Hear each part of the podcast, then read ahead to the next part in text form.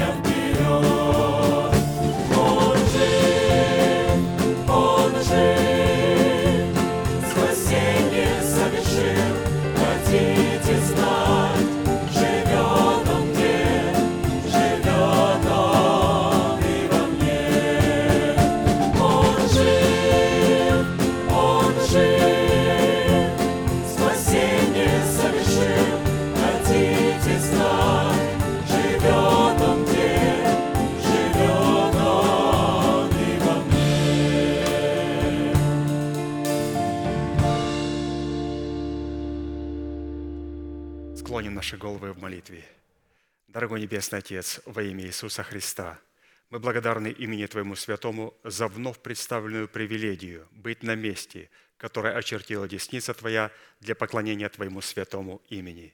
И ныне позволь наследию Твоему во имя крови завета подняться на вершины для нас недосягаемые и сокрушить всякое бремя и запинающий нас грех.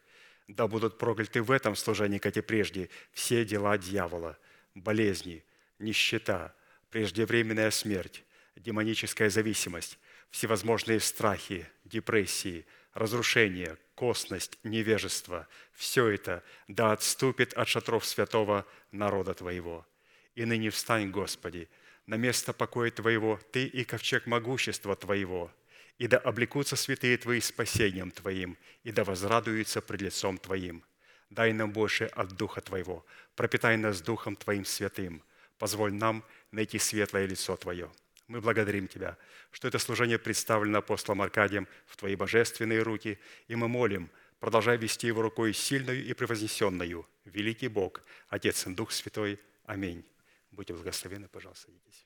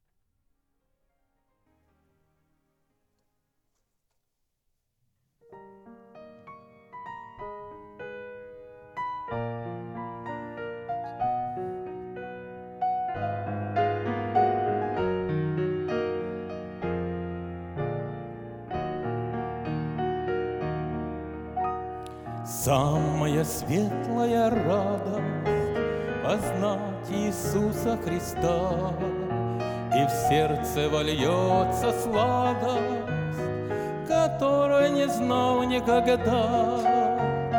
Самая светлая радость волю исполнить Отца, увидеть свое призвание, прийти к совершенству Творца. Самая светлая радость волю исполнить Отца, увидеть свое призвание, прийти к совершенству Творца. Самая сытная пища, та, что в книге святой, Ей сыт и доволен нищий, с обновленною душой. Самая чистая песня, песня сердечной хвалы, Она возносится к Богу из кроткой смиренной души. самая чистая песня, песня сердечной хвалы. Она возносится к Богу из кротко смиренной души.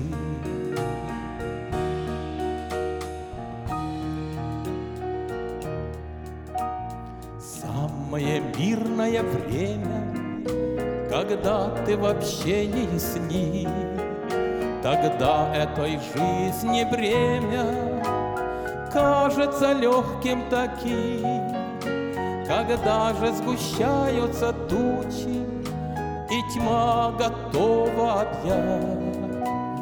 Самая лучшая участь за имя Его страдать.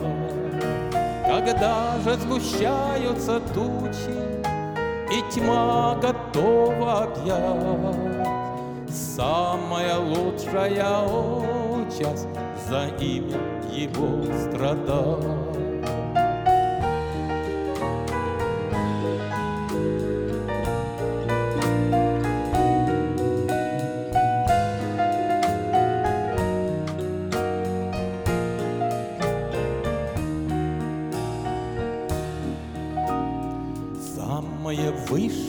Счастье в надежде Христа ожидать, облечься в Его воскресенье и новым творением стать.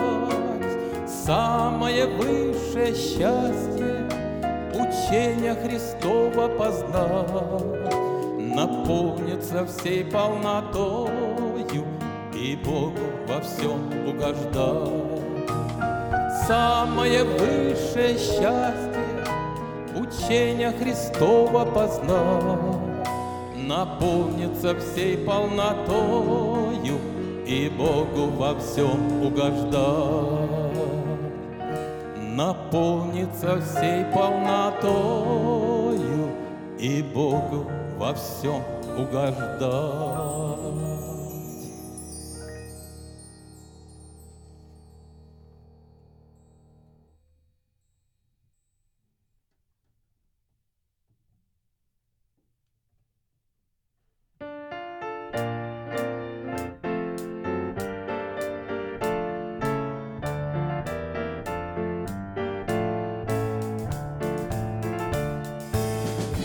Словах молитвенных речей И не в песнях жизнь души моей. Вся она сокрыта во Христе Все мои источники в Тебе Вся она сокрыта во Христе Все мои источники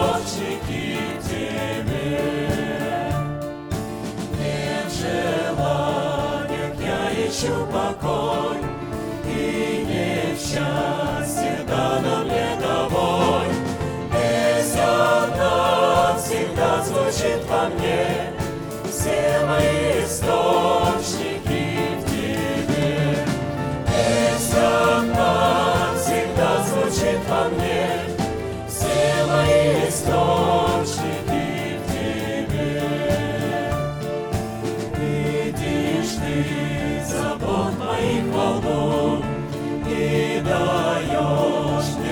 сердце тишину Все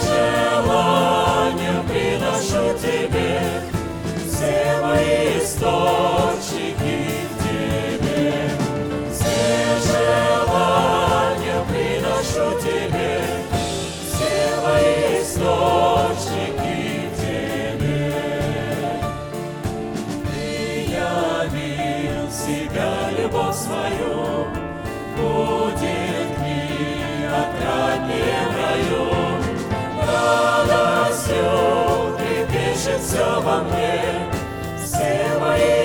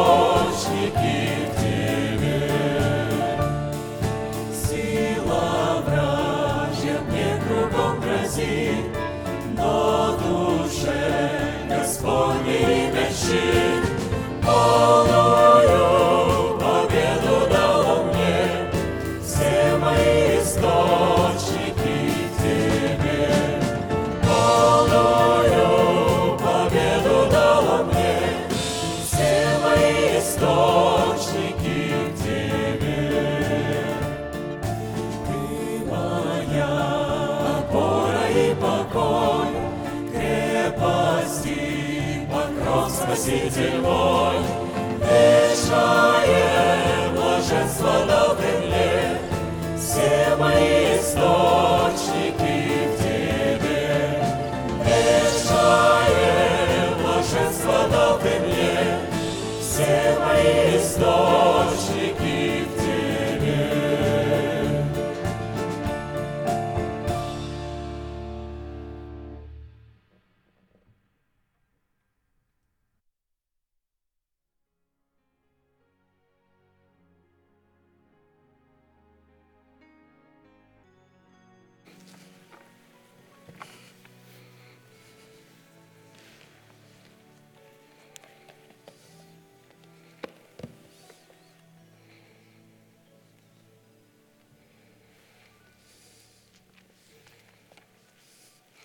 Я прочитаю послание к Ефесской церкви из 4 главы, с 22 стиха.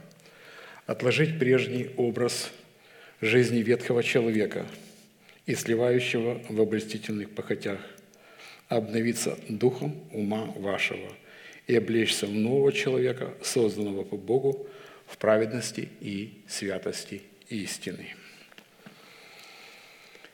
Итак, время, в котором мы сейчас с вами живем, представляет еще возможность использовать предложение Господня, которое представлено в праве на власть, отложить прежний образ жизни, чтобы облечься в новый образ жизни.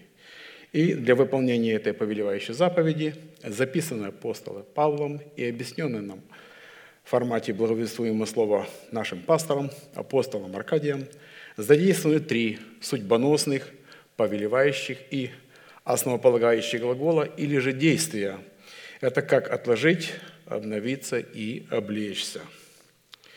И именно от решения этих трех судьбоносных вопросов или же требований и будет зависеть, обратим ли мы с вами себя в сосуды милосердия или же в сосуды гнева, а вернее состоится совершение нашего спасения, которое нам дано в формате семени или же залога, чтобы обрести его в собственность, которая должна выражаться в формате уже плода правды, но уже взращенного нами из этого семени, вот из этого залога, или же мы его утратим навсегда. Значит, наше спасение должно, как говорит пастор, совершиться. Что значит совершиться? Совершиться значит должно быть воплощено в жизнь, реализовано, осуществлено, достигнуто, выполнено. Безокуризненно должна быть проделана работа, при том безупречно, в полной мере и в полном объеме. Встретившись с объяснением этого слова, я увидел, что это ответственность, которую вручил нам Господь, предлагая спасение не как законченную субстанцию, как факт, спасен и точка. А теперь живи, как ты хочешь. А наоборот, это не так. Это совместный труд или же это процесс, в который необходимо войти с представленным нам словом через человека Божия. И вот от нашего отношения к этому услышанному слову должно совершиться наше спасение. А если проигнорировать просто этих три глагола – то наши имена навсегда будут изглажены из книги жизни, хотя в свое время они туда и были вписаны.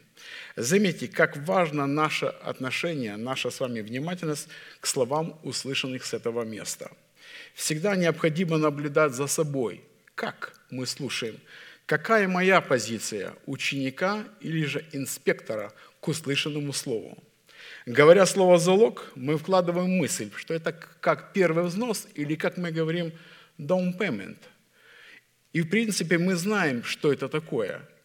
Конечно, мы ценим теми средствами, которые мы заработали своими руками, когда покупаем дом, участок, машину и платим этот первый взнос.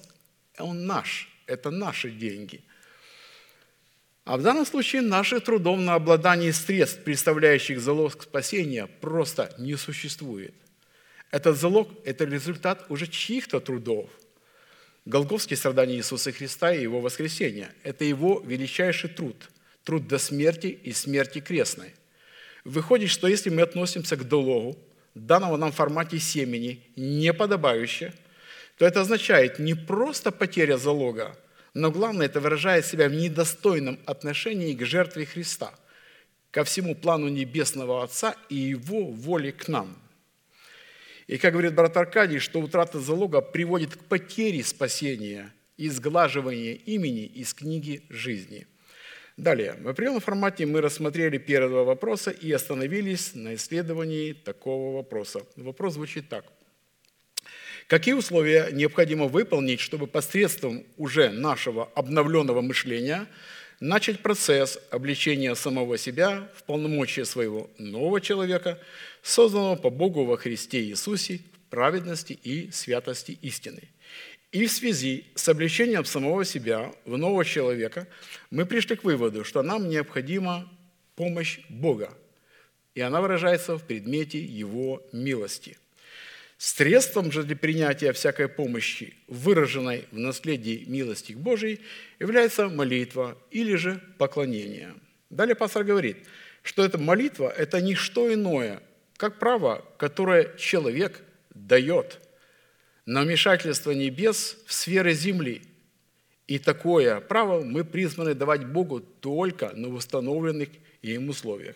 И одна из таких молитв Давида, записанная им, и мы в ней, с ней встретились в 142 песне, которая состоит всего лишь из 12 стихов, и раскрывают условия, на основании которых человек призван был давать Богу право на вмешательство в свою жизнь милости Божьих.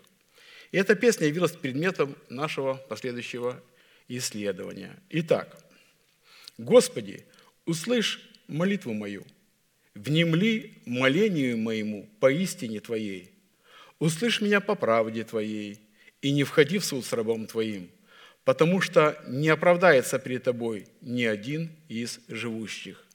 Враг преследует душу мою, втоптал в землю жизнь мою, принудил меня жить во тьме, как давно умерших, и уныл во мне дух мой, а немело во мне сердце мое. Вспоминаю дни древние, размышляю о всех делах Твоих, рассуждаю о делах круг Твоих, простираю к Тебе руки мои. Душа моя к Тебе, как жаждущая земля. Скоро услышь меня, Господи.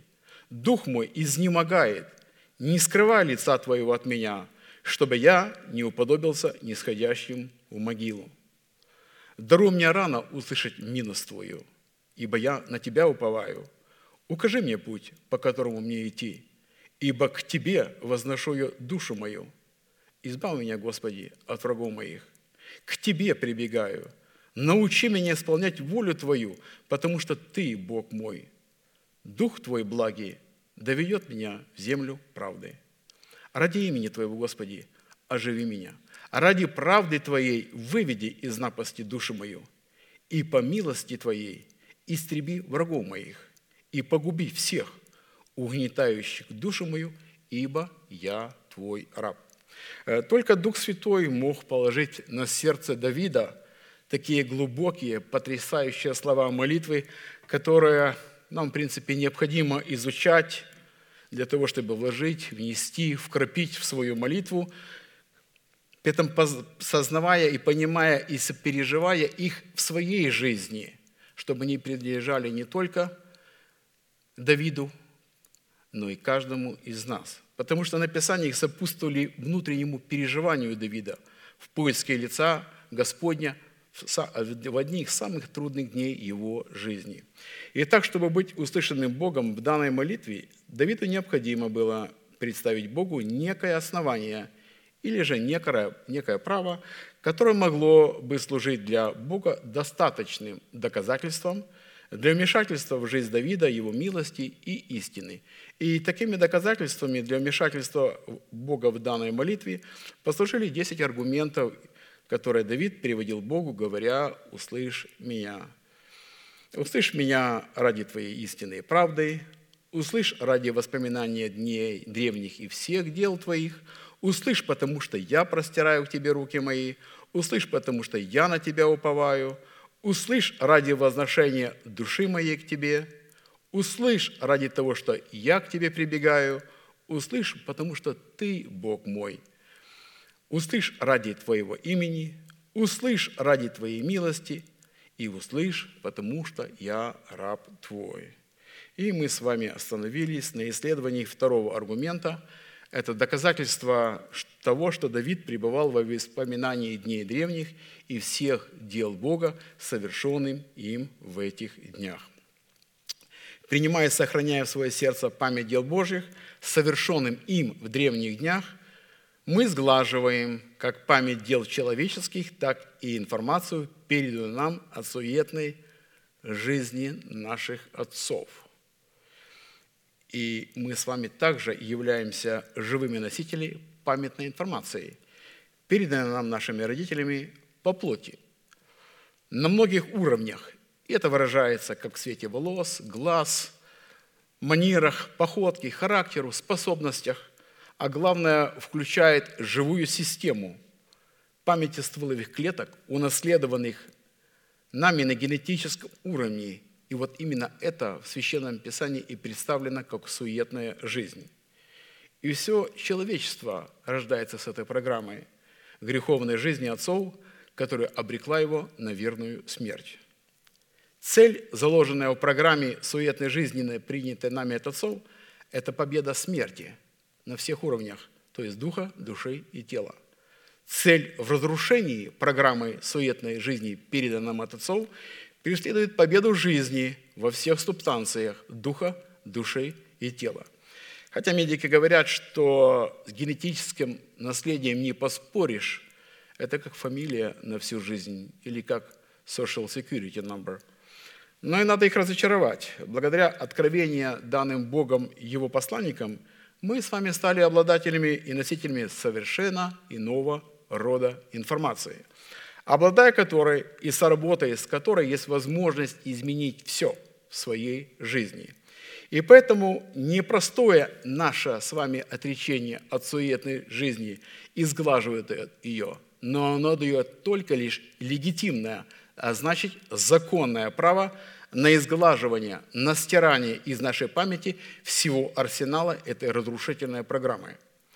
Обратите внимание, насколько это серьезно – а вот уже обладая совершенно иной программой, представленной в памяти, памятной записи великих дел Божьих, которая находится на наших сердечных скрижалях, мы можем сделать вот этот делит, унаследованный нами программой, берущие корни от павшего Херувима. Потому что эта программа является его семенем, посеянным в первых людей, благодаря их неповиновению словам Божьим – и тем самым они добровольно приняли программу смерти. И в кипящем о своей деятельности религиозном мире мы с вами по существу являемся инакомыслящими, ровно как и в атеистическом государстве, в котором мы жили ранее. Вы знаете, когда мы приехали в США, этот город Портленд был для меня первым городом, и так мы продолжаем здесь жить. И я узнал, что в нашем городе насчитывается более полторы тысячи христианских церквей. Хотя в свое время, где я жил, был, был большой город, и было аж четыре церкви протестантских.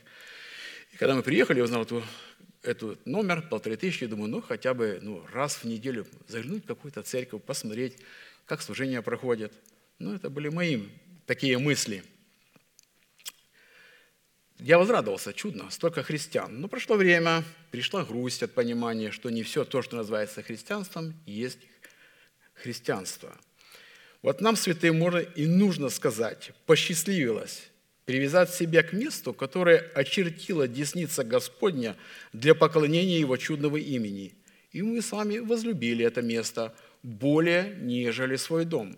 И как недавно говорил брат Даниил, что Господь облагодетельствовал облагодетельствовал нас тем, что это место стало преимущественным, привилегированным участком земли у колодца живой водой. Это не так, как Нейман, который попросил, чтобы ему дали земли, сколько снесут два лошака, и что он не будет впредь переносить все сожжения и жертвы другим богам, кроме Господа. Это был весь участок его земли на лошаках. И потому что он еще был связан очень сильно с домом Римана. Знаете, у реалистейта для покупки дома или участка есть три правила или три требования. Я думаю, что все хорошо знают. Как обычно все говорят, location, location и еще раз location. Где он расположен? В чем привилегированность? В том и будет его ценность. И привилегированный участок – это избранный Богом остаток, который принял свод клятвенных обетований Бога в добрую почву своего сердца – которое Бог положил в преддверии надежды. И при этом здесь есть колодец живой воды с начальственным учением Иисуса Христа, пришедшего во плоти, с откровениями о воскресении воскресения Христова в нашей смертной душе и в нашем смертном теле.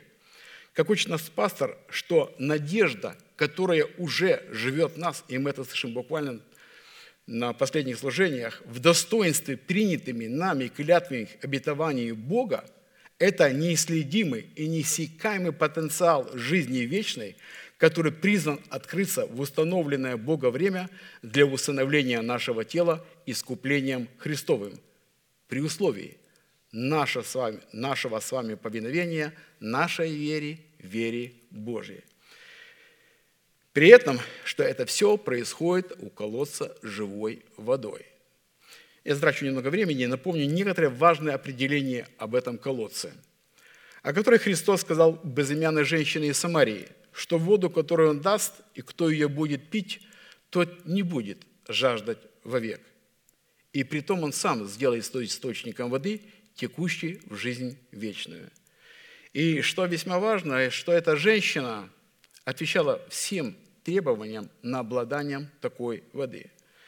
Вот как определить, я задал вопрос лично для себя, что я пью воду из колодца живой водой. И я стал искать ответ. И этот вопрос был задан лично для себя, я его задал. В свое время я понял, что если я не шастаю по интернету в поиске известных проповедников и религиозных шоуменов, чтобы как-то удовлетворить свою духовную жажду, а просто являюсь живой клеткой тела Христова – было время, когда в нашем служении э, почти на каждом служении принимали члены церкви. Подъезжали люди, двигалась иммиграция, переходили с других церквей. И на каждой молитве пастор говорил такие слова, когда принимали члены церкви кого-то, «Да будешь ты живой клеткой тела Христова». Так вот, если я являюсь живой клеткой тела Христова и питаюсь хлебом откровений, представленным в своем собрании – во-первых, где есть теократическая форма правления, где есть светильник, то есть послание Господень, то я точно нахожусь у колодца живой водой. И пью я ее, и от этого у меня нет жажды. А что скажут там? А что новенького на христианском небосклоне? Меня это не интересует. Но есть исключение, что можно оказаться у колодца живой водой и не пить ее по различным причинам – и впоследствии, оставив такую церковь, сказать, мы там 20 лет были, но в это эту воду так и не пили. С услышанным Божьим словом торговаться нельзя. Торг здесь просто неуместен. Вот в чем причина. Всем нравится только горизим благословения, но никогда не гивал. Хорошо, вернемся к самарянке. Во-первых, это была женщина, ну, при этом мы хорошо знаем, что во Христе Иисусе нет ни мужского, ни женского пола. Поэтому женщина здесь как состояние способности принимать семя, то есть быть просто учеником, принять божественный теократический порядок признания в человеке отцовства Бога и слова, которое через него представляет уже сам Бог. Во-вторых, она жаждала воды и искала ее. Все, кто здесь сидит, как раз оказались здесь по принципу жажды и поиска воды – в-третьих, она отреклась от суетной жизни, почитая себя мертвой для греха и власти над собой ветхого человека, своих чувств, и Христос подтвердил ее ответ на просьбу позвать мужа своего словами «Правда ты сказала, что у тебя нет мужа, ибо у тебя было пять мужей, и тот, которого ныне имеешь, не муж тебе, говорит Христос. И самарянка поверила и приняла слова воды жизни. И впоследствии из нее потекли эти реки. Она сама стала этой миссионеркой. Она, как и мы с вами, представила своих пять мужей, пять чувств, как незаконными мужьями, как и ровно шестого своего мужа. И мы также этого мужа, который представлен у нас в ипостаси нашего интеллекта, тоже почитаем незаконным. Поэтому мы обновляем его духом нашего ума, и он таким образом лишается своего положения как муж, лишается распространения своего влияния. И наша встреча, точно как у безымянной самарянки со Христом – произошла также у колодца живой водой. Так мы и у этого колодца приняли и продолжаем принимать, записывать информацию памяти дел Божьих, разлитую по всему священному Писанию, что сделал Господь в древних днях, ровно этим мы изглаживаем как память дел человеческих, так и всю информацию, которую мы получили по линии суетной жизни наших предков. Итак, при рассматривании вопроса второго – Какое назначение в отношениях между Богом и искупленным человеком призвано выполнять память дел Божьих, произведенных им в древних днях, запечатленная на скрижалях нашего сердца? Э, мы в определенном формате уже рассмотрели три составляющие, которые служат памятью перед Богом, и остановились на исследовании четвертой составляющей – это судно-наперстник, содержащий в себе таинство Тумима и Урима, посредством которых – Бог мог слышать человека, а человек мог слышать Бога. Далее, значит, четвертая составляющая назначения памяти дел Божий в нашем сердце призван являться на перстник судных, который находился на груди первосвященника. Э, мы отметили, что судно-наперстник, лежащий у сердца на груди первосвященника, коренным образом отличался от всех других предметов, служащий также памятью пред Богом, но он отличался по своему статусу, по своей чрезвычайности, так и по своему призванию, ему, призванию и своему назначению. Так как в отличие от других предметов, служащих памятью перед Богом, он являлся постоянной памятью пред Богом. Э, Бог вспоминает о том, что ему нужно вспомнить и когда ему нужно вспомнить. Бог вспоминает о Ное в свое время и выводит его из ковчега Завета. Бог вспоминает Аврааме и выводит Ноя, и выводит, извиняюсь, Моисея из Египта. А здесь судно-наперстник служит причиной для постоянной памяти пред Господом. Это, конечно, образ и, конечно, формат постоянной молитвы, постоянных отношений с Богом и при том без греха, который может ее прервать. Только грех может наши, прервать наши взаимоотношения с Господом. Следовательно, молитва, не соответствующая требованиям и характеристикам судного наперстника, не имеет права называться молитвой. Потому что только формат постоянной молитвы, представленный в судном наперстнике первосвященника, дает нам право входить в святилище как царям и священникам Богу. Право дается только тем, кто отвечает требованиям царей и священникам Богу, а не всем подряд. Так вот, только цари и священники призваны представлять интересы суда Божьего в соответствии тех заповедей и уставов, которые обуславливают свод учения Иисуса Христа, пришедшего во плоти, в 12 драгоценных камнях и в 12 именах сынов Иакова, написанных на этих камнях. Апостол Павел пишет в церкви в Колоссах 4.2. «Будьте постоянны в молитве, бодрствуя в ней с благодарением». Постоянно, постоянный – это связано с судным наперстником. То есть обращение к колоссянам звучит как приказ или же повеление. «Имейте судный наперстник, будьте этими царями, будьте священниками». Вы уже родились в царской семье – в семье священником. Необходимо в этом возрастать. Само постоянство в молитве – это бодрствование на страже дверей своего сердца, которое призвано избавить нас от грядущих бедствий и определяет такое бодрствование весело горящим светильником, определяющим состояние нашего сердца. Как мы недавно слышали, о жене светильник ее весело горит. Весело горящий светильник из-за обладания сверхъестественной непорочной радости, которая является дисциплиной обновленного ума, мудрого сердца и которая ведет за собой эмоциональную сферу. То есть сверхъестественная радость – это дисциплина обновленного ума, зависимости от мудрого сердца, и они вместе за собой ведут эмоциональную сферу. Эмоциональная сфера не имеет, не должна иметь влияния, она может сопутствовать, но только не руководить. Луки 21, 36.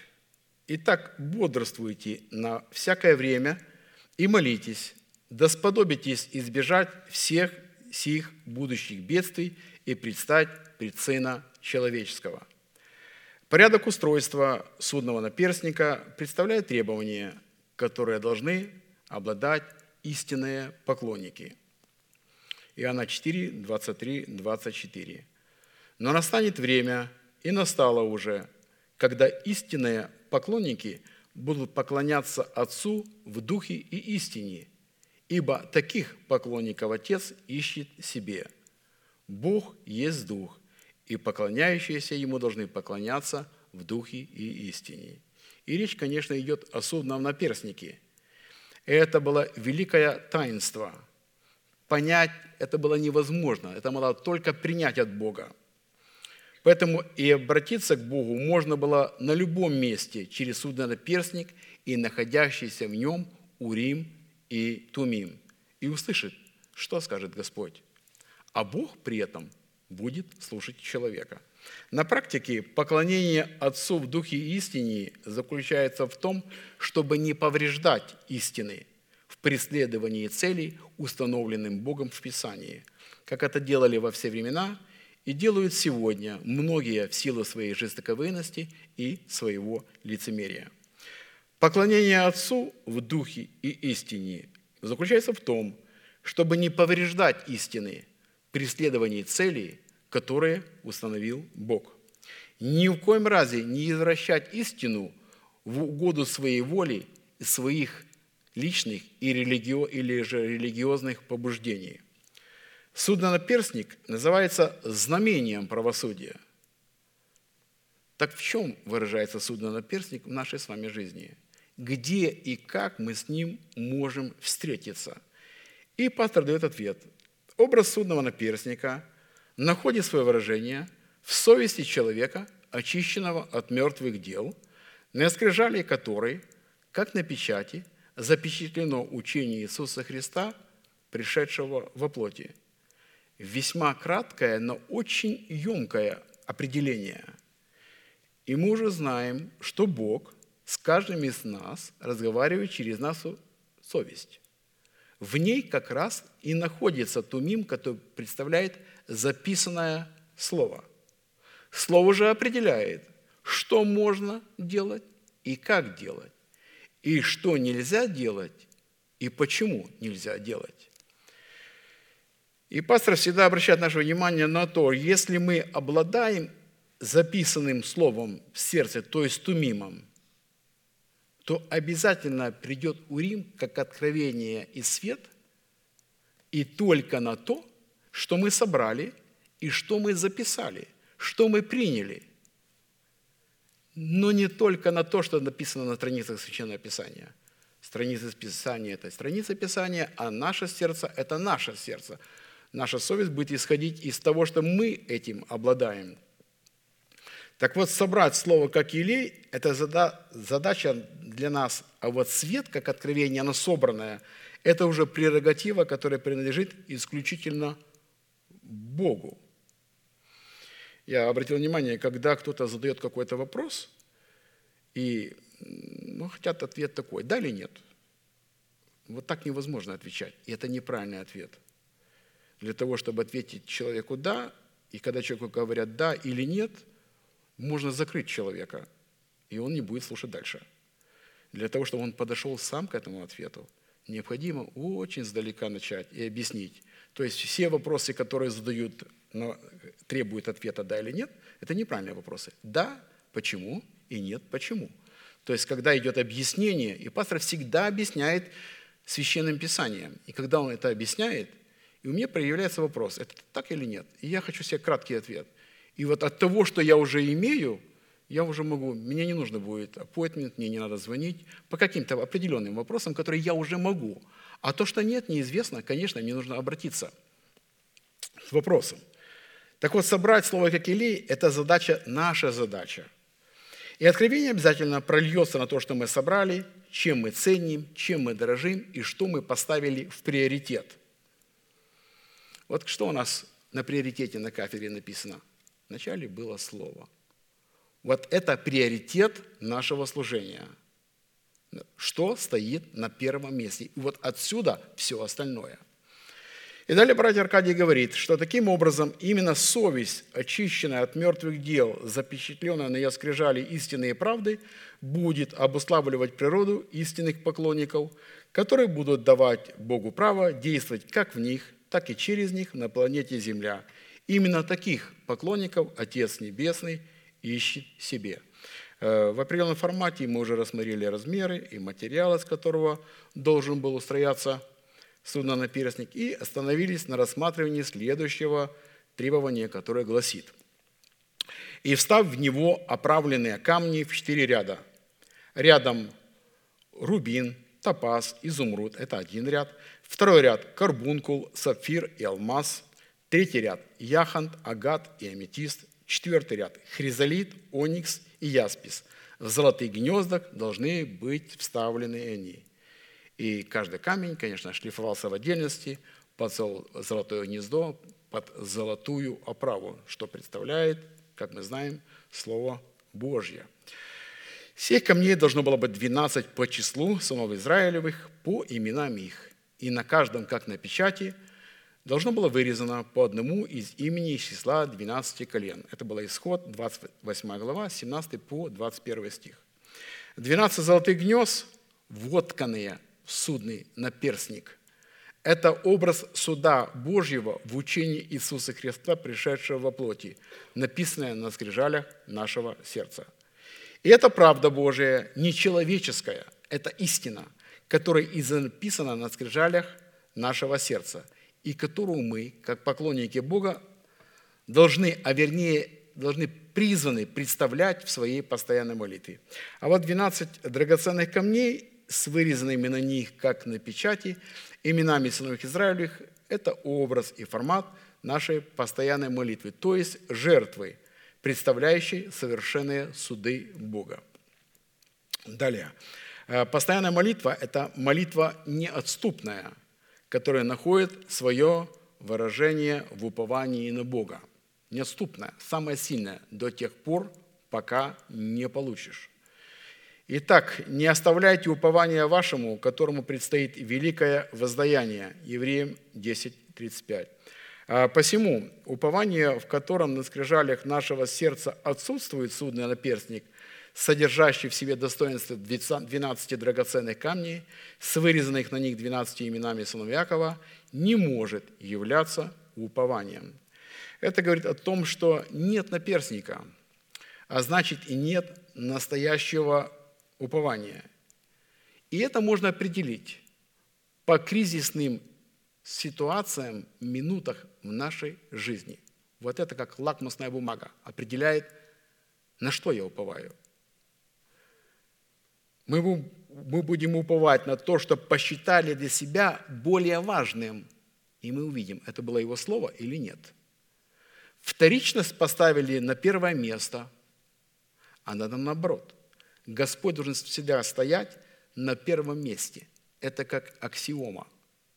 Ему, и по своей реакции мы будем определять свою позицию.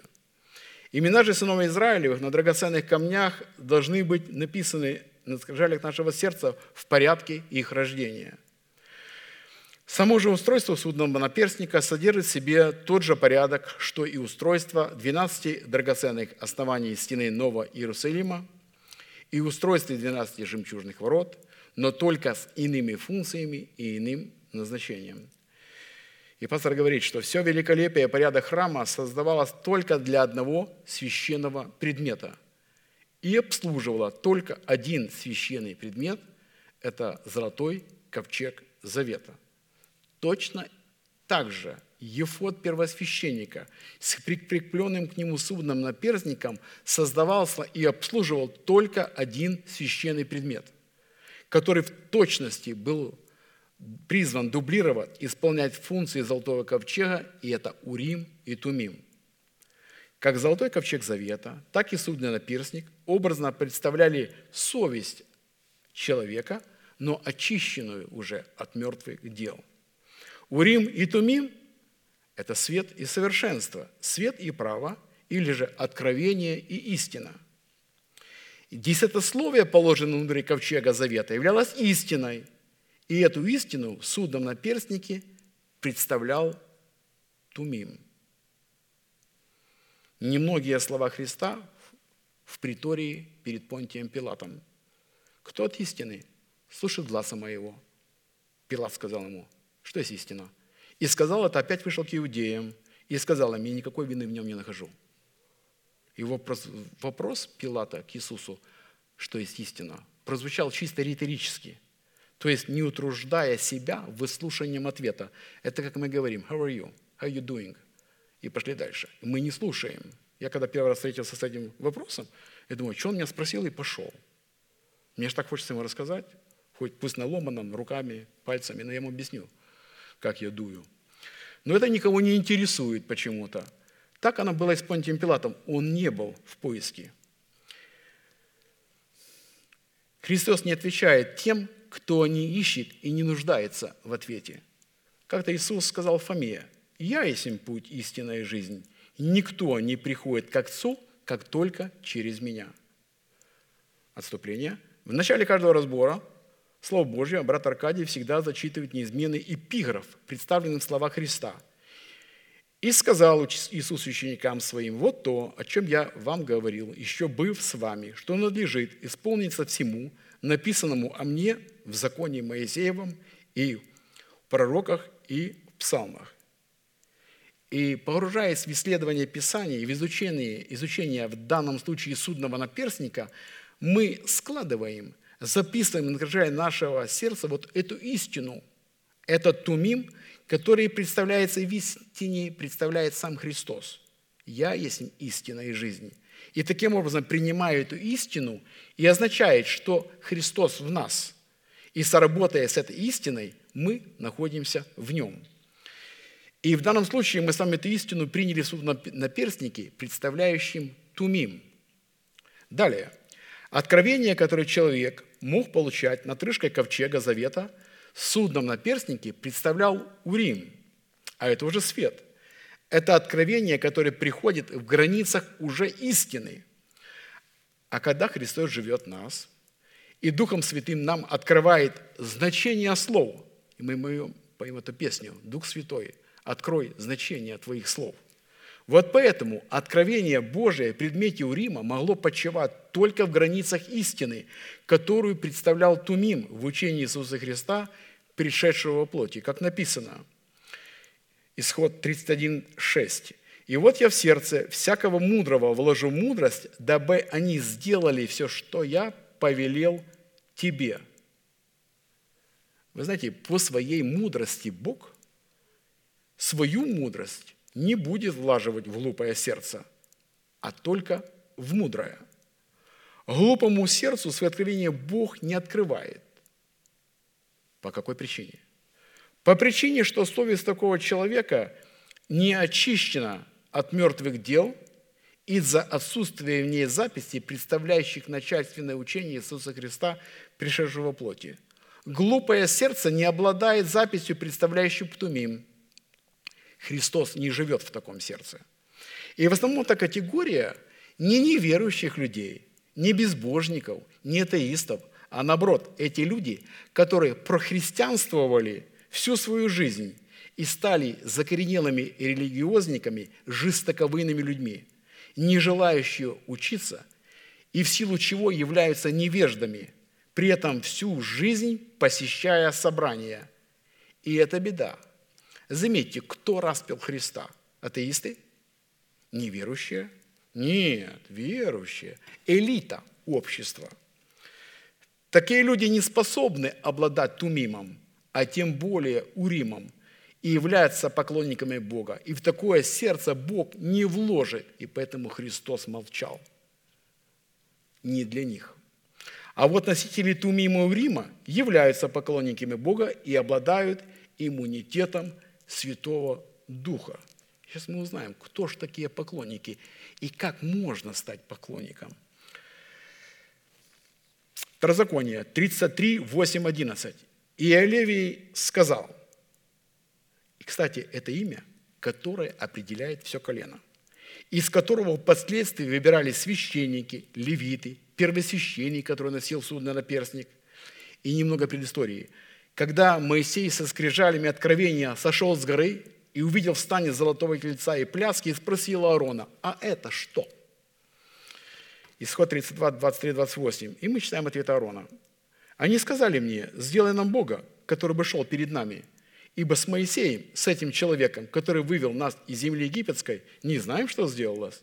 И я сказал ему, у кого есть золото, снимите с себя. Они сняли и отдали мне. И я бросил его в огонь, и вышел этот телец. Моисей увидел, что этот народ необузданный, ибо Аарон допустил его до необузданности к посрамлению, посрамлению перед врагами его. И стал Моисей в воротах стана и сказал, кто Господен, иди ко мне. И собрались к нему все сыны Левины.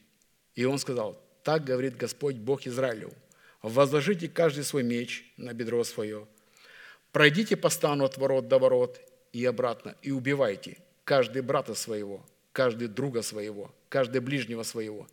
И сделали сыны Левины по слову Моисея, и пало в тот день из народа около трех тысяч человек.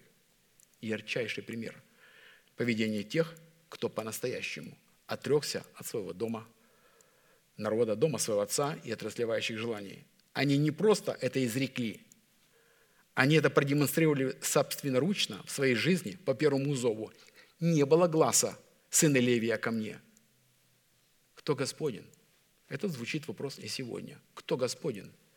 И впоследствии из колена Левия происходили первосвященники, священники, левиты, музыканты, стража, учителя, все, кто производил судебное разбирательство, наставники – так вот, и Оливий сказал, «Тумим твой и Урим твой на святом муже твоем, которого ты искусил в массе, с которым ты перепирался при водах Меривы, который говорит об отце своем и о матери своей, я на них не смотрю, и братьев своих не признает, и сыновей своих не знает, ибо они левиты.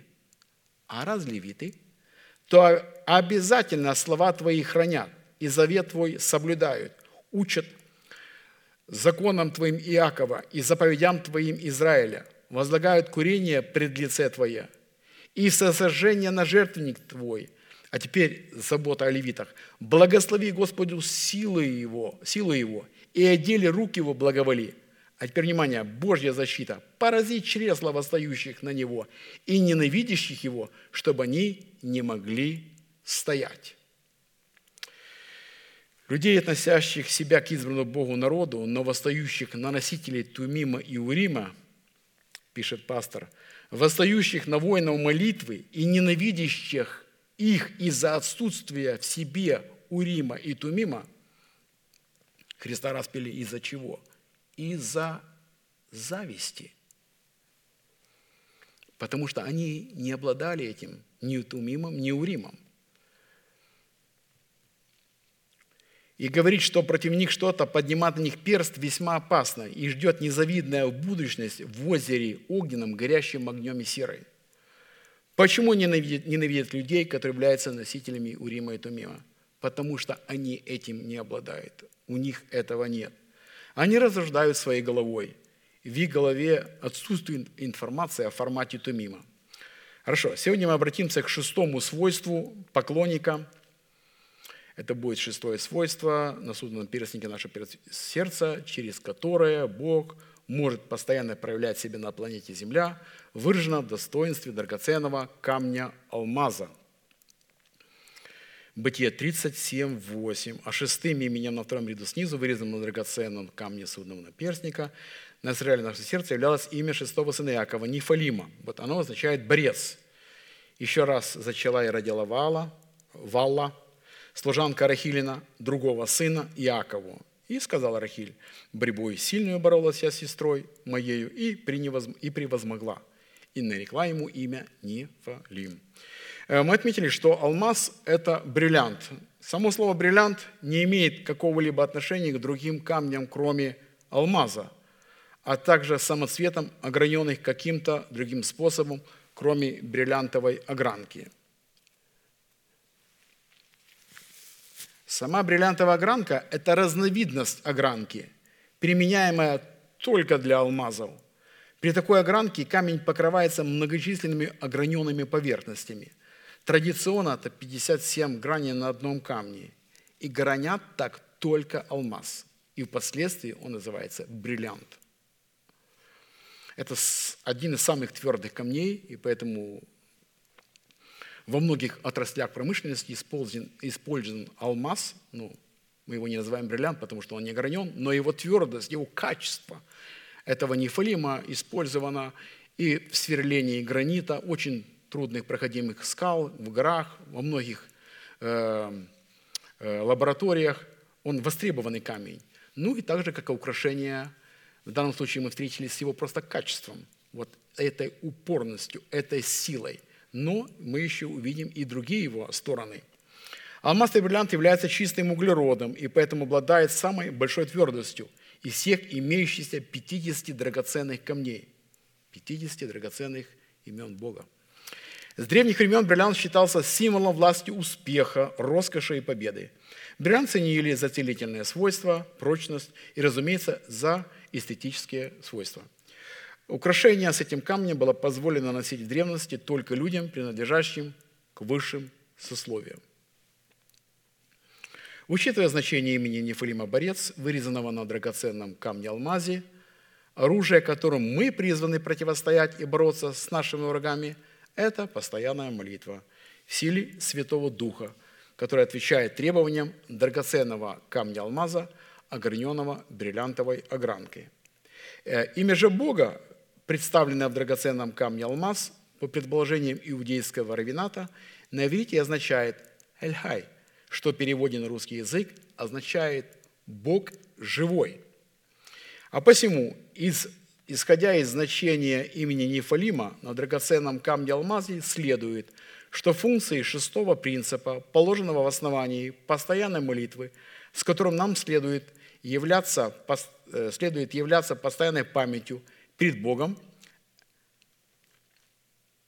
это наша способность позволить Святому Духу пребывать с нами в молитвенной борьбе против сил преисподней, противящихся нам исполнению воли Божьей именем Бога Живого. Ефесянам 6:18. «Всякую молитвою и прошение молитесь во всякое время Духом, и старайтесь о сем самом со всяким постоянством и молением о всех святых». Никто не может назвать Господа Иисуса Господом, как только Духом Святым. И только на иных языках мы можем обратиться к имени Бога Живого, только, только в такой молитве мы можем это сделать. И Святой Дух может подвязаться с нами в молитвенном борении при одном условии, когда наша молитва будет отвечать требованиям совершенной воли Божией, содержащейся на скрижалях нашего сердца в требовании судного наперстника – Иеремия 10, 10. А Господь Бог есть сила, Он есть Бог живый и Царь вечный. От гнева Его дрожит земля, и народы не могут выдержать негодование Его. А в данном случае определение «живой» на иврите по отношению к Богу означает «живой» – это пребывающий, сущий, неограниченный властью, определяющий бытие, творящий бытие, содержащий бытие, сохраняющий бытие, владычествующий над бытием и повелитель и господин бытия. Вот все эти определения заключают в себе имя Божье в прочтении из древнееврейского как Яхве. Иисус Навин 3, 10, 13. «И сказал Иисус, то есть Иисус Навин, его слова, «И всего узнаете, что среди вас есть Бог живый, который прогонит от вас Хананеев и Хитеев, и Ивеев и Ферезеев, и Гергесеев и Амареев, и Иевусеев. То есть вы узнаете, что есть Бог живой, потому что Он прогонит врагов ваших. И Он называет несуществующее как существующее. Вот ковчег завета Господа всей земли пойдет перед вами через Иордан, и как только стопы ног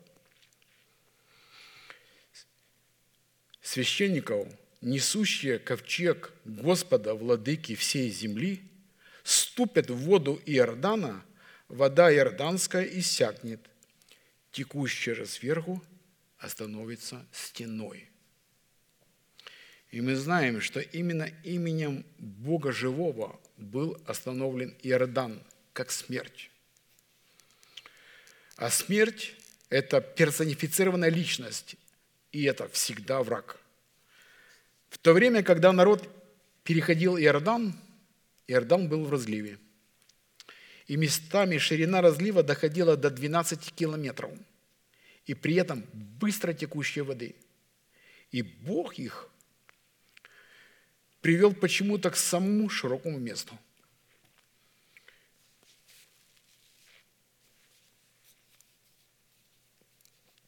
И мы бываем сами себе задаем вопрос, почему именно со мной это случилось. Вот не так, как у всех. Для всех как-то легче, а для меня вот такая большая напасть. И мы в этом должны увидеть разлив Иордана в своей жизни и каковы наши верные действия. Так вот, глубина Иордана местами доходила до одного километра. И подойдя к такой водной преграде, возникает вопрос, каковы мои действия? Как перейти? Ведь это просто смерть. И порой мы с этим встречаемся. И далее пастор говорит, что народы, жившие на территории земли израильской, которые являются нашими первостепенными или первозначными врагами, это образ генетической программы, которую мы унаследовали от суетной жизни отцов. Суетная жизнь, которую мы унаследовали по рождению, несет в себе болезни, немощи, проклятия, которая как программа, запущенная с момента нашего зачатия. И брат Аркадий призывает противоставить ей имя Бога Илихай. То есть Бог живой. В еврейском значении каждой буквы, которую она несет, будет означать «Он был, есть и будет». Он живой. Именно только от только это и необходимо было, чтобы сгладить эту реку суетной жизни отцов. Остановить ее бурную деятельность необходимо обладать хождением воинной молитвы или же священника. И давайте прочтем, что произошло дальше, о том, что предрек Иисус Навин. Это будет 3, 16, 17 Иисуса Навина. «Лишь только ноги, лишь только несущие ковчег завета Господня вошли в Иордан». Мы вышли, читали, как только ноги ваши ступят в будущем – а здесь в настоящее время.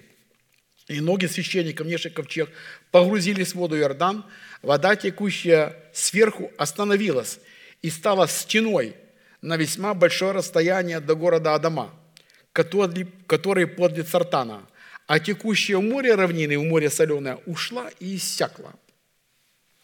Я для себя увидел одну иллюстрацию, что любое дерево, которое мы видим, оно растет с корней и разрастается своими ветвями, своим стволом, устремляясь вверх. А когда я изучал какие-то генеалогические изображения деревьев, я, я думаю, вы их знаете, вот мы смотрели родословие Адама, то мы всегда видели Адам, Ева, и потом их потомство разрастается, и это называется древо, генеалогическое древо. Мы видели по истории, исторической, э, когда я занимался историей дома Романовых, то есть кто кого родил, кто на какой э, был позиции, так наглядно видно, что как генетическая река стекает вниз, умножая объем информации. от рода к роду, от поколения к поколению, объем накопленной и примноженной информации не уменьшается, а увеличивается. И вот хоть нам и известны, нам неизвестны, как у царей, 7-8 родов, ну, мы знаем, может быть, про дедушку, про бабушку, и то это в редком случае.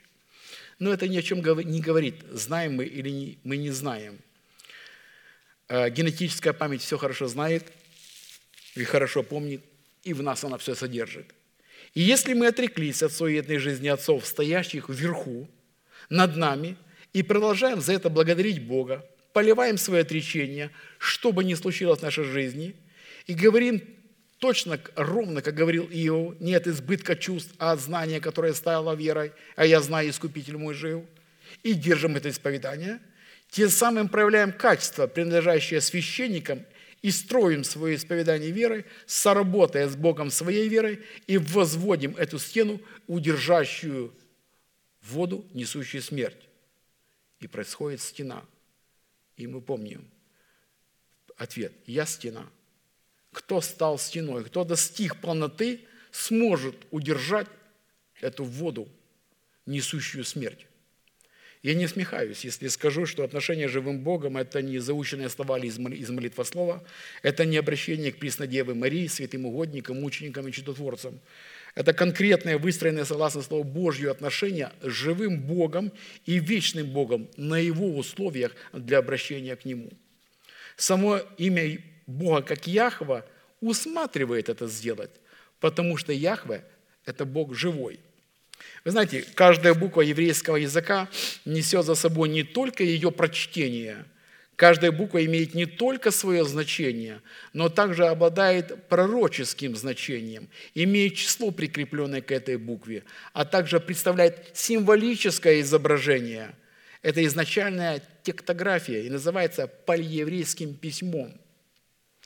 Вы знаете, мы не изучаем с вами древнееврейский язык или современный иврит – как язык, но мы изучаем духовное значение этого языка, на котором Яхве творил Вселенную. Он не творил ее на английском или на французском, а на языке, на котором изначально, изначально было написано Слово Господне, в котором и через который при глубоком изучении мы познаем как самого Бога, так и Его волю для нас. И заметьте, что мы изучаем ее на русском языке, и Бог проявил к нам свою любовь тем, что на нашем языке послал нам человека, которого мы приняли, поверили и пошли за ним. Этим мы и выражаем свое послушание Богу. Поэтому в свое время Яхве изменял имя Авраам на Авраам, Сару на Сару. И это не для красоты и звучания, а для коренного изменения судьбы, выраженной как в произношении, так и в призвании – я вот завет мой с тобою, ты будешь отцом множества народов. Не будешь ты больше называться Авраамом, но будет тебе имя Авраам, ибо я сделаю тебя отцом множества народов, и весьма, и весьма расположу тебя, и произведу от тебя народы, и цари произведут от тебя, и поставлю завет мой между мною и тобою, между потомками твоими, после тебя в роды их, завет вечный в том, что я буду Богом твоим и потомком твоих после тебя». То есть называй несуществующее существующим. И сказал Бог Аврааму, Сару, жену твою, не называй Сарой, но да будет ей имя Сара.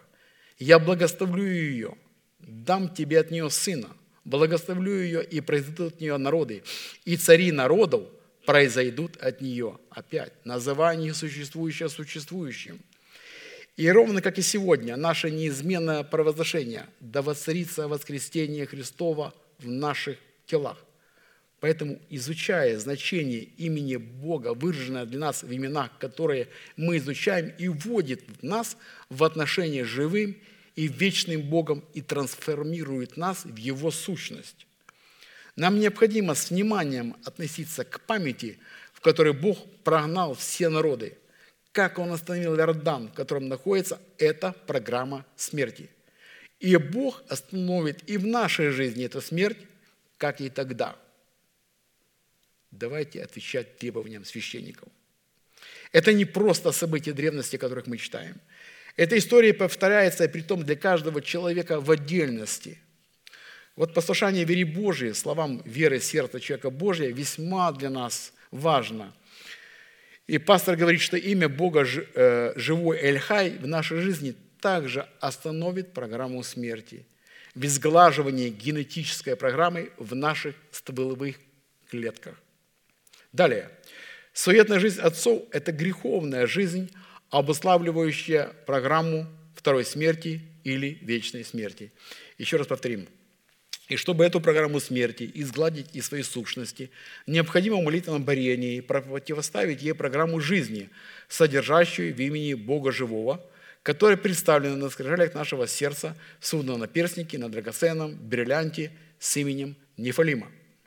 А посему, исходя из характеристик, содержащихся в достоинстве имени Бога Эльхай, или же Бог Живой, следует – что свойства поклонника, содержащиеся в достоинстве имени Бога Живого, призваны представлять неограниченную, неограниченную власть Бога над бытием в отведенном им для нас времени и пределах. Однако, чтобы посредством исповедания веры своего сердца представлять характеристики Бога живого в своей постоянной молитве перед Богом, необходимо – в назначенном для нас времени и пределах нашего обитания облечься в жизнь Бога, которого представляет наш внутренний человек в воскресении Иисуса Христа. И чтобы представлять достоинство поклонника, поклоняющегося в духе истине, в достоинстве драгоценного алмаза, представляющего Бога живой, с вырезанным на нем именем Нефалима, означающего «борец» или же, «человек», дающие Святому Духу возможность бороться вместе с собою против организованных сил тьмы, противостоящих ему в выполнении совершенной воли Бога. Мы обратились к весьма важным характеристикам, содержащимся в имени Бога Живого, обусловленного достоинства алмаза, которыми должен обладать всякий поклонник Бога в своей молитвенной борьбе, обусловленном достоинстве имени Фалим. В силу этого мы прибегли к необходимости определить, какую цель преследует Бог в своих намерениях, когда побуждает и призывает своих детей стать воинами молитвы. А также, каким образом и на каких условиях Бог может и желает дать человеку право стать воином молитвы, чтобы человек мог представлять интересы Бога в реализации своего наследия в Боге. Итак, первое, исходя из определения Писания «быть воином молитвы», это законное и привилегированное наследие святых всех времен. Во-вторых, это их изначальное предназначение, выраженное в их призвании попирать нечестие и нечестивых в молитвенной, молитвенном борении. И в-третьих, это одно из величайших положений, даруемых Богом человеку, в котором человек становится царем и священником Богу и рассматривает за Богом, как бриллиант с именем Нефалима. То есть необходимо стать как царем, так и священником Богу. А если человек не царь и, и не священник, он не может быть поклонником Бога. В силу этого молитва воина – это некое сакральное или священное таинство, которое имеет свое неземное происхождение, а посему и недоступно для своего освоение его разумными возможностями. Тут интеллект просто тает. Из всех имеющихся родом служения, пишет пастор, такая молитва является самым труднодоступным родом служения, которое большинство христиан в большинстве случаев избегает, пренебрегает и отвергает. 1 Тимофея 1,18. «Преподаю тебе, сын мой Тимофей, сообразно с бывшим о тебе пророчествами, такое завещание, чтобы ты воинствовал согласно ними, как добрый воин. И чтобы определиться и выстроить некую систему, которая поможет нам достичь природу в признаках, обуславливающих воина молитвы, которые могли бы быть основанием на конкретных повелениях Бога и на конкретных исполнениях этих повелений – то, исходя из откровения Писания, наша молитва в качестве уже воина молитвы, обусловленной достоинством бриллианта, должна быть неотступной, усердной, прилежной, с дерзновением, благоговейной, с верой или упованием на Бога, с благодарением, с радостью, в страхе Господнем, во Святом Духе или же молением на иных языках. А, однако преамбула или же предисловием к данным признакам, которые являются заповедями, пастор решил напомнить нам, что невежество в молитве для многих христиан является и явится преткновением и препятствием не только для восхищения при утренней звезде, но и для их спасения от смерти, от угрозы, прежде всего, нераспятой их души. И если душа нераспятая не будет устранена, она просто убьет человека. При этом физиологически он может очень хорошо жить и развиваться. Душевный человек весьма силен. Это, знаете, как Голиаф, при виде которого дрожало все войско. Ну, почему-то не юный Давид. Потому что это был образ духовного человека. И в первую очередь нам необходимо знать, что человек, не обладающий достоинством воинной молитвы, перестает расцениваться Писанием Домом Божьим. А следовательно, Бог покидает такой дом, так как Бог может находиться или успокаиваться только в своем доме, который называется не иначе, как домом молитвы. Исайя 56:7.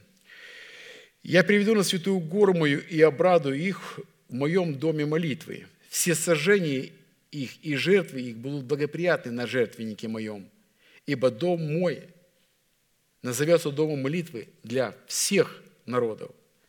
И мы удостоили с вами быть на этой горе и быть светом для всех народов. Именно достоинство и ранг воина молитвы, принимаемые нами на условиях Бога, делают нас домом молитвы.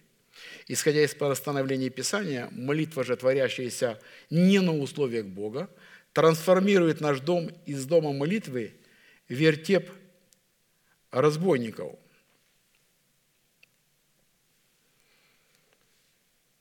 Я когда посмотрел, что такое слово «вертеп», я даже не буду говорить значения, все значения, которые я прочитал, что такое вертеп. Это очень сборище, притон разбойников, где собираются. Ну, там очень такие жаргонные слова в словарях описывается именно слово «вертеп». Вот каким люди сделали Дом Божий – Молитва воина молитвы – это единственное средство, дающее нам возможность кооперировать с Богом или искать Бога, общаться с Богом и познавать Бога в Его Слове и через Его Слово. И как мы отметили, что начинается такая молитва призвана через слушание Бога. И только затем она может выражаться в проповеди, песнопении, молитве на языке и молитвой умом. Псалом 39, 7, 9. «Жертвы и приношения ты не восхотел, ты открыл мне уши.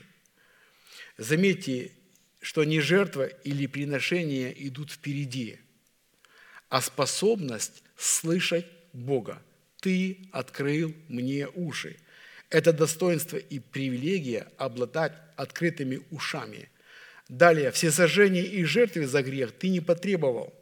Тогда я сказал, вот я иду, в свитке книжном написано о мне – я желаю исполнить волю Твою, Боже мой, и закон Твой у меня в сердце.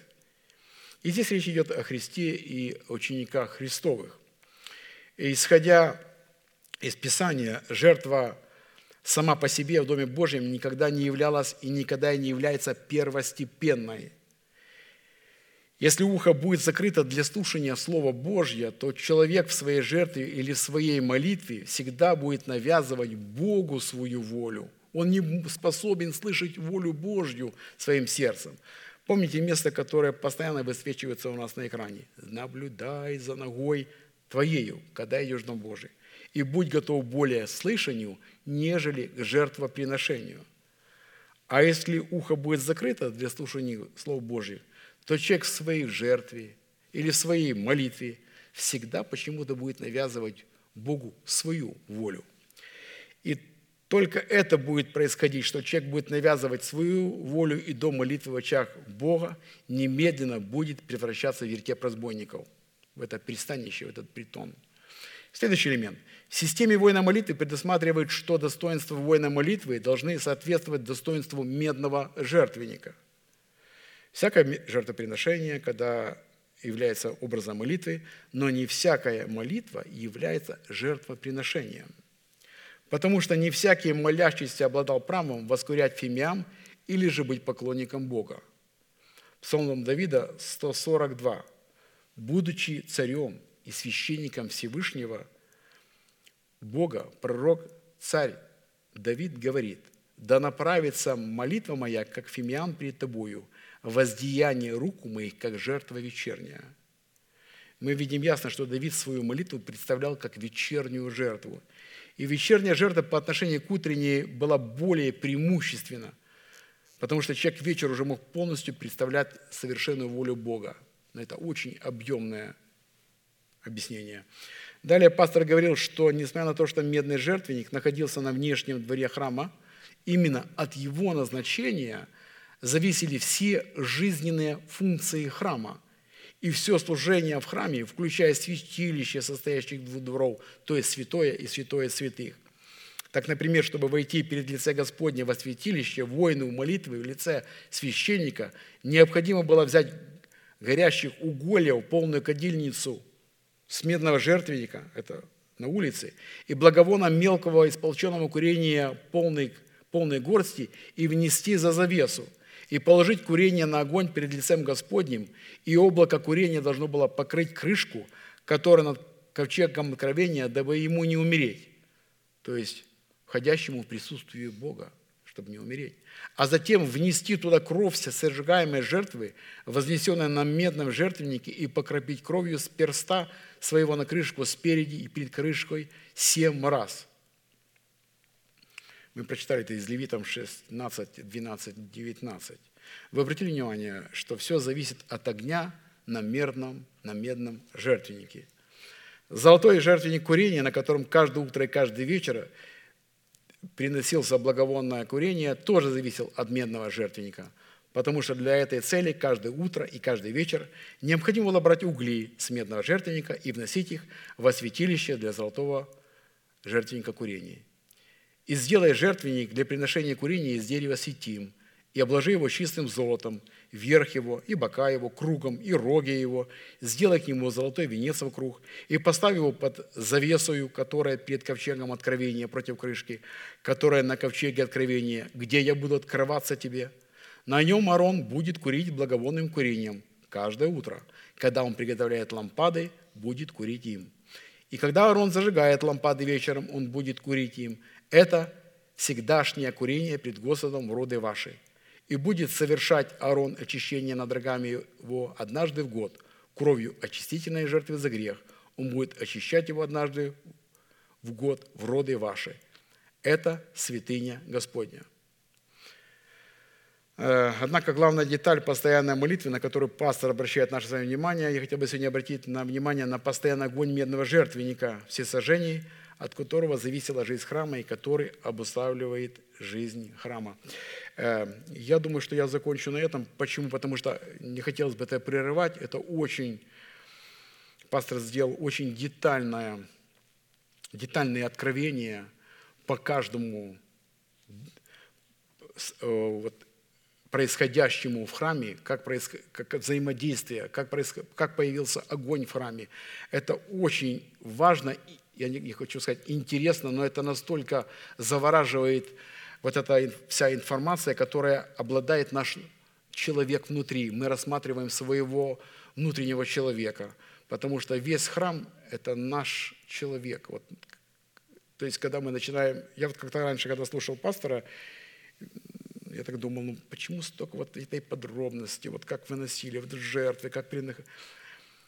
И, со временем, вы знаете, Бог стал, вот, мое разумение, мой духовный человек начал как-то сначала было, знаете, вот как вот в полумраке, потом немножко больше, больше, вот это, знаете, резко сначала наводил, как очки подбираю другой раз, и вот это или это, это или это. И вот я смотрю, с, с каждым временем, когда вот слушаешь и подставляешь свое сердце под речь человека Божьего, Дух Святой производит определенную работу. Когда мы жаждем, когда приготавливаем свой сосуд, вот мы готовы принять этот елей, и Бог нам его дает в свое время, и мы им пользуемся. А пользуемся мы, когда начинаем что-то видеть, мы начинаем мы понимать, начинаем, мы говорим, я знаю. Сначала мы не знаем, сначала мы слышим, мы принимаем, А потом со временем приходит, оказывается, я это знаю. И тогда, когда я уже знаю, я это могу объяснить, я могу это показать, я могу это видеть. И тогда оно работает во мне, оно живет во мне. И вот я бы хотел бы в следующее служение, когда мне, если будет дана такая возможность, такая привилегия, поговорить именно о том, как это все происходило, и как это пастор представил это вот этому Нефалиму, вот этому борцу воина молитвы представил пастор, три служения было представлено. Э, я думаю, что это величайшее благословение для церкви, откровение для каждого из нас, для того, чтобы мы возрадовались тому, кем мы являемся, что мы родились в царской семье, что мы являемся царями и священниками Богу, и будем держать это звание, будем радоваться этому – и будем благодарить Бога. Это служение, которое я вам представил, было пастором сказано 24 марта 2017 года. Хорошо, святые, будем молиться и будем благодарить Господа за эту возможность предстать перед Ним.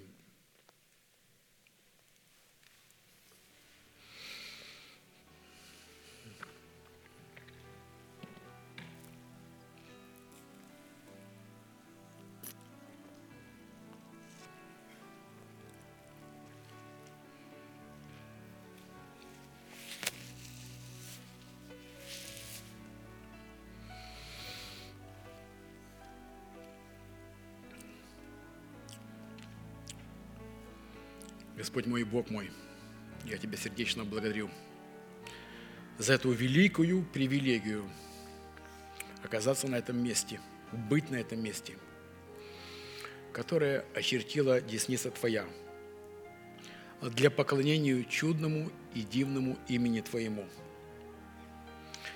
Я на этом месте поклоняюсь святыми Твоими за жертву Иисуса Христа, за Его смерть и Его чудное воскресения. я благодарю, Господь, Тебя за это место, на котором Ты разрушаешь работу дьявола. Неверие, всякую косность, невежество, всякие проклятия, смерть, разного рода зависимости. Я благодарю Тебя, Господь, что на этом только месте Ты поднимаешь каждого из нас на высоты, которые для нас недосягаемые – они недосягаемы для нас, как для людей, но ты это можешь делать, как для святых твоих, которых ты искупил чистой кровью. Мы благодарим Тебя, Господь, и благодарим Тебя, Господь, и да будет слава имени Твоему Святому на этом месте всегда. И Ты превознес Слово Твое превыше всякого Твоего имени. И мы склоняем свою главу и свое сердце пред именем Твоим, пред Словом Твоим, которое освободило нас от этой мощной реки смерти. И мы благодарим Тебя, Господь, что мы можем обладать этими качествами священников, чтобы зайти в эту воду, и чтобы стена, смерть стала стеной, и мы смогли пройти посуху. И я благодарю Тебя, Господь, за это достоинство, за то, что, Господь, именно здесь, кровью Анца, Ты омыл каждого из нас, соделал наши одежды белее снега, как и белильщик не может выкрасить. И я благодарю Тебя, Господь, за это достоинство предстоять перед Тобой и благодарить Тебя, что Ты, Господь, освободил этого закона греха и смерти, от этого закона суетной жизни, который мы получили в наследство. Но, Господь, Ты уготовил нам другое наследие, наследие для святых. И мы благодарим Тебя, Господь, что мы, как дети – обращаемся к Тебе и благодарим Тебя. И поклоняемся перед Тобой за Слово, за человека Божьего мы благодарим, который однажды родил нас своим благовествованием. И мы воскресли к новой жизни, в жизни победоносной. Несмотря ни на что, мы провозглашаем, что наше знание и нашу веру – что Искупитель наш жив. И мы сможем преодолеть все то, что нужно преодолеть воину молитвы. Мы благодарим Тебя, Господь, что это Слово, оно единственное, которое освещает наш путь и стало светом для нашей стези. Мы благодарим Тебя, Господь, за это качество алмаза, за эту твердость и постоянство, за эту верность, проявить верность в том малом, в котором в чем Ты нас поставил. Можно не занимать никакой должности. Можно быть простой, здоровой клеткой тела Христова и отвечать требованиям всего тела и являться живым в организме, быть единым. И кровь Иисуса Христа нас всех соединяет. Нет языка, народа, племени, не существует национальности, полов, каст. Существует одно – твоя чистая голубица, твоя церковь, которая ждет тебя. Мы благодарим Тебя, Господь, за человека Божьего. И да будет Господь, Он благословенный, мы молимся о Нем, ходатайствуем нашем пасторе, братья Аркадии, человеке Божьем, и ждем тот день, когда мы сможем возрадоваться вместе, на этом месте, дабы мы вновь у ног человека Божьего могли получить то слово, которое Он уже имеет в своем сердце для нас. И мы благодарим, Господь, Тебя за эту встречу. Да будем мы, Господь, благословенны при Тобой вхождением нашим, наш великий Бог, Отец, Сын и Святой Дух. Аминь. Отче наш, сущий на небесах, да святится имя Твое, да придет Царствие Твое, да будет воля Твоя и на земле, как и на небе. Хлеб наш насущный подавай нам на каждый день, и прости нам долги наши, как и мы прощаем должникам нашим. И не веди нас в свои искушения, но избавь нас от лукавого, ибо Твое царство и сила и слава во веки. Аминь.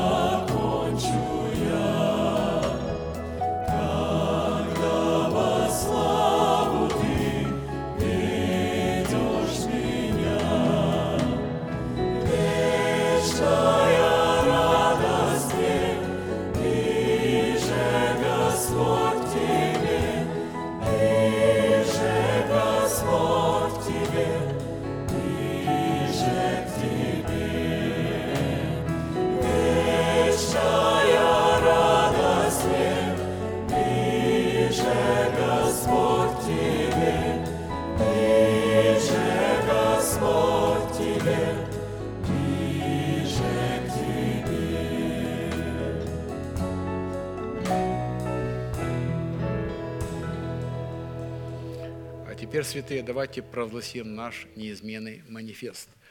Могущему же соблюсти нас единому, премудрому Богу, прошу прощения, могущему же соблюсти нас от падения и поставить пред славою Своею непорочными в радости, единому, премудрому Богу, Спасителю нашему, через Иисуса Христа, Господа нашего, слава и величие, сила и власть, прежде всех веков, ныне и во все веки. Аминь. Благодарю вас всех за внимание. Будьте благословены в путях ваших, в дорогах ваших. Следующее служение будет в пятницу в 7 часов вечера на этом месте.